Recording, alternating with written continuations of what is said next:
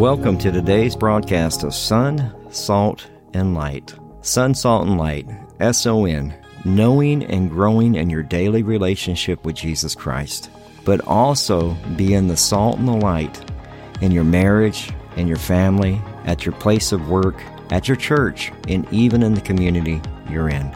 I'm Pastor Michael Petit. This is a radio ministry of our church, Calvary Chapel Devine, here in Devine, Texas. We are so glad that you joined us for today's broadcast. We are a Calvary Chapel, so we simply teach the Bible verse by verse, chapter by chapter. We believe that God uses His Word to transform, restore, and to change lives one verse at a time. If you're visiting our area, you'd like to get information about our church or church service times, maybe even track down some of the other teachings that we have available through podcast, whether it's through Audible or Spotify or Apple Podcasts. You can do all of that at our church website at calvarydevine.org. That's calvarydevine.org. Hey, this is Pastor Michael Petit. Uh, question for you How do you disciple somebody with emotional health coming into the church? Imagine this imagine having a family of five kids a husband and wife with a broken marriage. Uh, two of the kids uh, have tried to commit suicide. One has been actually placed into uh, Laurel Ridge, which is a place for mental health. Um, and here we come into the church. This is my family. How do you disciple them? And that's not including the stuff I was dealing with. I had no clue what it was to be a father, no clue what it was to be a husband. And I was struggling with my own emotional health, which was through post traumatic stress disorder from being in combat. And here we are, and we need discipleship. What do you do as a church? Well, that's what this study is. We were able to, I had the blessing of being able to go to the Equip conference here in Devine, Texas, and teach. I had two sessions, and this will actually be broken up probably into four teachings because they gave us two full hour sessions. And so you'll hear some of my testimony in this. You'll hear some of the things that our church did as I came and our family came into the church some of the things that were suggested to us to do, which was biblical counseling for our marriage. And so it's I hope this helps you. If you have your Bible, we'll be actually in Psalm 23, and then we'll also be in Joshua chapter 1. And so we'll go through this bit by bit, piece by piece through the scripture as well. So this is a teaching, just FYI. We will go verse by verse through the, the book of Joshua, chapter 1, verses 1. I think it's chapter 1, verses 1 through 9, if I remember right.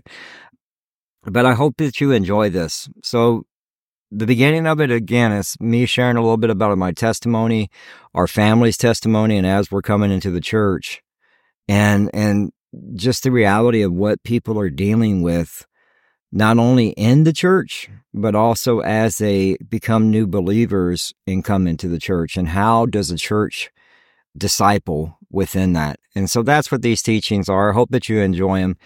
This is session two, part two. Look up. I'm like, hey, doctors figured it out in 2009. I wasn't walking, I wasn't functioning. They thought I had cancer of the nerves. God didn't allow that.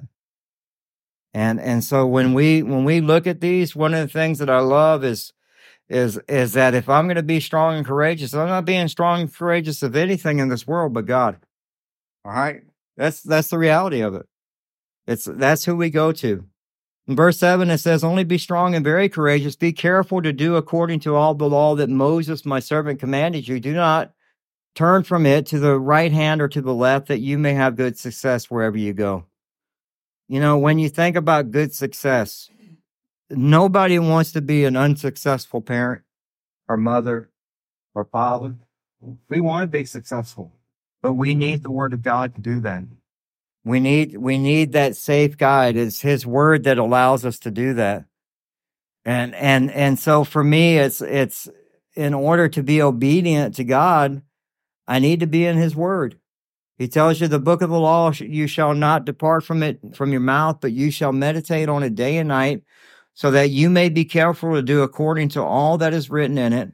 For then you will make your way prosperous, and then you will have good success part of being someone who disciples somebody through any kind of emotional distress is that you need to be able to have a handle of the Word of God. You need to have the Word of God on your heart.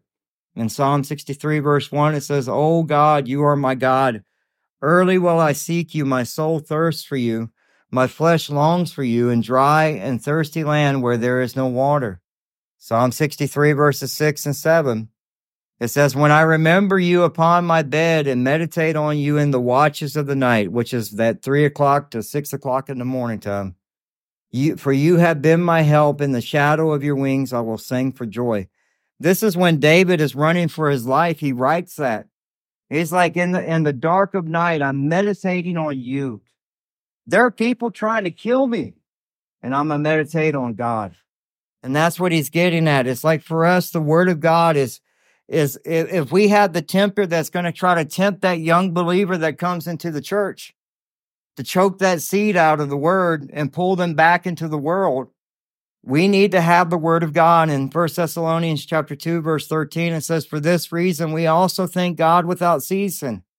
Because when you received the word of God, which you heard from us, you welcomed it not as the word of man, but as it is the truth, the word of God, which also effectively works in you who believe. It's the word of God. It's it's the word of God that we want. I know for me as a pastor, that's what I want. I tell people all the time, you can have as much God as you want. now, how much do you want? You can go to the hose, right? At the house, you can have that much, or you can go to the fire hydrant. Which one you want? But it's not just about being in the Word of God. It's not about storing knowledge. It's actually about taking what you learn being obedient to it and applying it in your marriage, in your family, in your churches, and in your community. So you can't be somebody different. You, oh, you're perfect here. but I catch you on 410 and you're laying your horn on and you're like, no, you gotta be, you gotta be the same person. It's what the word of God does in our life. The word of God is simply these things. It's a, it's a fire, it's a sword, it's a it's a hammer. It tells us that in Jeremiah 23, verse 9, it says, Is, is not my word like a fire? Says the Lord, like a hammer that breaks the rock in pieces. It's the word of God that takes that hardened heart. So from 2008, of November January 11th of 2009, I sat in those churches and that hammer was just chugging away at that hard heart breaking into pieces. That's what that, that's what the word of God does. It transforms lives. It's the greatest tool that you have in, in your toolbox. You have the Holy Spirit, you have the word of God, you have the sword, you have everything that you need. In Hebrews chapter 4, verses 12, y'all know this verse very well. For the word of God is living and powerful and sharper than any two edged sword, piercing to the division of the soul and the joints and the marrow, and is the discerner of thoughts and intents of the heart. Remember that. So when you're when you're work when you're discipling somebody or you're with somebody, that's the word of God that discerns the thoughts and the intents of the heart, not you. Stop trying to fix people. Right? We get in that habit of trying to fix people. So what do we need to do with the word of God? One of the things that you need to do as you're discipling somebody is do, that. he tells you to meditate on it day and night. So first thing you have to do is read it. You have to read it. Not Dan reading it to you. You have to read it. Like you should be, what I love is I see people intentionally taking notes. Like they're taking notes. Like that's the first thing I did. I didn't know anything about studying the word of God. I just was like, I prayed. I was sitting in church probably three months, four months, and I'm like, I'm not getting this, Lord. I prayed it on my service. I'm like, I'm not getting it. And then I looked over and I saw, well, they're taking notes. Lord hit me. and so I started taking notes. I started taking all those extra scriptures that Joe would give, and I would go look those scriptures up. And that's how I started. And then I got a Bible that I could actually read. Somebody told me, hey, there are different versions of the Bible. That's what discipleship does. When you have somebody in the church, they don't know. And I'm like, well, you can get an, an NJKD or an NASB. I don't know none of that stuff is, man. Give me the elemental P. What to buy. right? Just tell me what to buy. Matthew 4 4 says, But he answered, and it is written, Man shall not live by bread alone, but by every word that comes from the mouth of God. And Jeremiah 15 16 says, Your words were found, and I ate them, and your words became to me a joy and a delight of my heart, for I am called by your name, O Lord God of hosts. It's God's word that we should be digesting every day. As we read it, we should understand it. Context is king. Okay? I don't want to hear how you feel about the scripture because you didn't write it from God's. It's God breathed. What is the context? Who is he writing to? What is the audience? Context is king. When you're teaching somebody in discipleship, when they're going through stuff, they may not get all of that, but that's your job to help them understand that. Every little time that you get to spend with them, every time that you're, eh, you're just, they're just taking everything in. Understand, we're like sponges. Me and my wife, we were just taking it in. Like whatever, okay, well, we'll try that. Let's do that. Okay, that's well, we'll we'll listen to that guy. We'll listen to that person on the radio. I I can listen to him. Okay, I'll check him out. It's like you start uh, understanding it and you start using God and, and you use God in those difficult times. In those times when it gets really tough and then you absorb and apply it. In James chapter 1, verses 22 through 25, it says, Be doers of the word and not hearers only, deceiving yourselves. For anyone who is a hearer of the word and not a doer, he is like a man who looks intently at his natural face in the mirror, for he looks at himself and goes away and at once forgets what he's like. But the one who looks into the perfect law, the law of liberty, the word of God, and and perseveres, being no hearer who forgets, but a doer who acts, he will be blessed in his doing.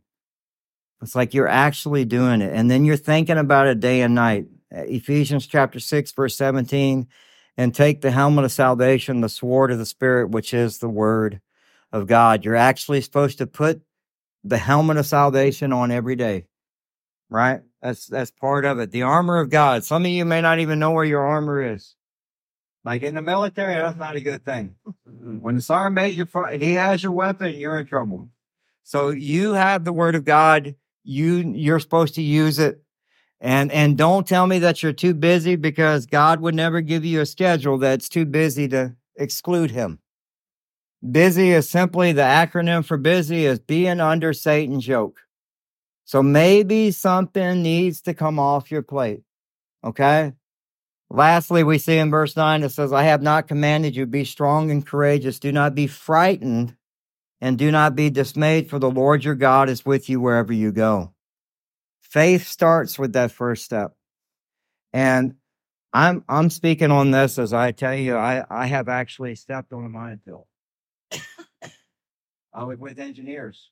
So, uh, you know, they have a wonderful name for a, I think it's the M157 something and it's a probing stick for a mine. It's just a stick. You could get one out in the yard. That's basically what you're doing, and you're just doing like this, looking for the little battery that's sticking up.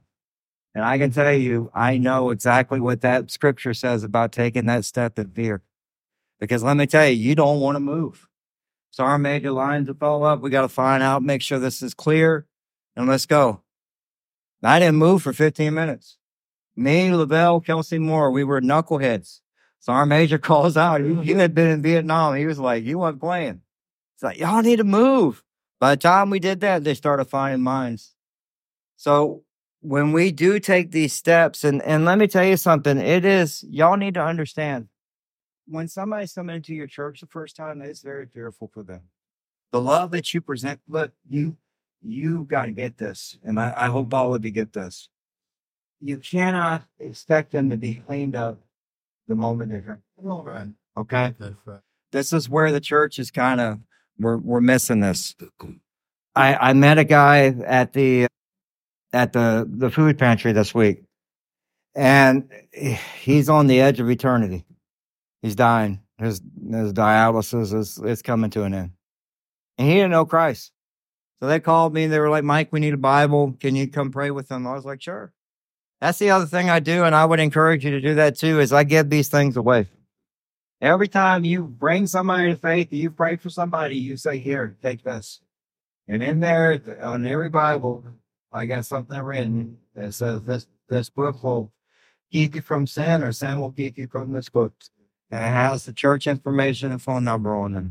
And I gave it to him. I said, James, here you go. He gave he gave his life to Christ. That James goes, my I want to come to church, but I got a girlfriend.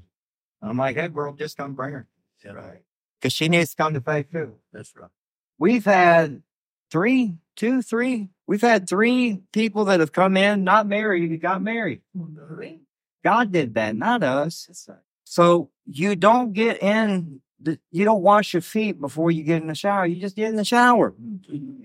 Right? So there's a lot of fear when somebody comes in. There's a lot of fear when you go to disciple somebody. Because there, Dr. Spivey said it so good last year. Remember, he said how you're not just talking to that one person, you're talking to him because he has his family experience, he have the work experience, you have the church experience, or you have you're talking to all those people. And so when when you see that, it's just a reminder that that first step into the church is going to be hard. And and it's all about the attitude. It's all about I think Chuck Swindoll said it best. He says, "I'm convinced that life is 10% of what happens to me and 90% how I react to it." And it's so with you, we are charged of our attitudes. It's all in our attitudes. Are you going to grow or are you going to grumble? I grumbled for a long time. I was dealing with a lot of old baggage. And God brings that stuff up. And, and, and whoever's discipling you, you're, that's who you're talking to. My mom sent me a baseball, a baseball from when I was a kid. And it destroyed me. I had a home run with that baseball and nobody saw it. And I hated baseball. I would blame the glove. I would blame my brothers were good. My brothers both had scholarships to play baseball. One for University of North Carolina, the other one for Baptist College in Charleston. They were really good at baseball. You know when you're not that good. And I would blame everything else, but it was my attitude. That one little baseball messed me up. But then my grandson started throwing. it. And he threw it without any care in the world. Even grandma's self in the house. But do you understand what I'm saying now? That that I'm convinced that life is 10% what happens to me and 90% how I react to it. And that's who you're going to be discipling. And think about it. You're going to have all that emotional baggage. We just talked about Gen Z. And the next generation, I think it's Generation Alpha that's coming up, that'll be in next, and, and they're going to be dealing with even more stuff. They said Generation Alpha will probably be the most medicated and most mental health generation. And that is the COVID generation. That is the ones that were affected by the schools closing, by the churches closing. And so the, all that stuff affected it. So we finish up with this, and, and one of the things we can't do is we cannot shrink back from obeying God. Just remember that the Lord is near you. You're not alone. You may feel alone, but if you know somebody that's going through something, if they don't show up on your church on Sunday, somebody needs to check on them. If it's been a week, two weeks, just say, hey, are you okay? Well, that's the pastor's job. No, it's all of our jobs. It's not that you're being nosy or whatever. You just, hey, are you okay? No, y'all gave me flu A, you know. But to Abraham, God said, Do not be afraid. I am your shield, your very great reward in Genesis 15 1. When Isaac was expelled from the land and the Philistines and forced to move from place to place, God appeared to him and reminded him, Do not be afraid, for I am with you in Genesis 26 24. When David fell into adultery, God was with him. God saved him, redeemed him. When Elijah had his lack of faith and was ready to, to be done with this world, God spoke to him in the quietness. Do y'all understand? Like God spoke to him in that small, quiet place, but all that noise that he do by. And then still spoke to him in these. So sometimes you don't have to say anything. Just listen. And let God speak. And sometimes God will speak to that person. So you're just there. Yeah. And so Joshua, I love Joshua because, you know, there's simple applications that we need to do in our lives, which is when you're discipling somebody, you need God's word. and you need to to not fear. You have his sustaining power. So he tells you be strong and courageous, be strong and courageous. And remember, you're not stepping from a place of victim. You need to let that person know you're not a you're you're you're stepping into victory now. You're a child of God. That's the one thing that I would share with y'all. Just remember you you have a mission that God has put you on, and that is to be somebody who disciples. And guess what? You should be discipled by somebody. So you need to ask that question. And that book that you have is a great thing that should be done when you go and meet people for those moments when we talk about the communion and the breaking on the bread, fellowship, prayer, and word of God. There's steps that you can follow in now in the discipleship. Do that. And just remember, sometimes when you're coming into it, you're going to be dealing with some heavy stuff. If it's too much, put the white flag up, get a hold of your pastoral team, and bring them alongside so they can help you. Or get with one of I man, y'all y'all got to get this. Those that are over the age of 60, they have a wisdom that you cannot bring them with you. You may have a young mom who's in her 20s or 30s, and you bring them with you? God is not done with them until He calls them home, and there's still service in the church that they can do. Doesn't matter the age. There's a wisdom that's there that needs to be used. And I know I've talked way too much. I'm going to pray for y'all. Well, that concludes today's broadcast of Son, Salt, and Light Radio. We hope that you enjoyed it. If you'd like to submit a prayer request or get in contact with us or find out service times, you can do all of that at our website, uh, as well as get uh, our podcast at Spotify, Audible, TuneIn Radio, pretty much wherever you can find a podcast. Uh, you you can just type in Son, Salt, and Light, and you'll find it.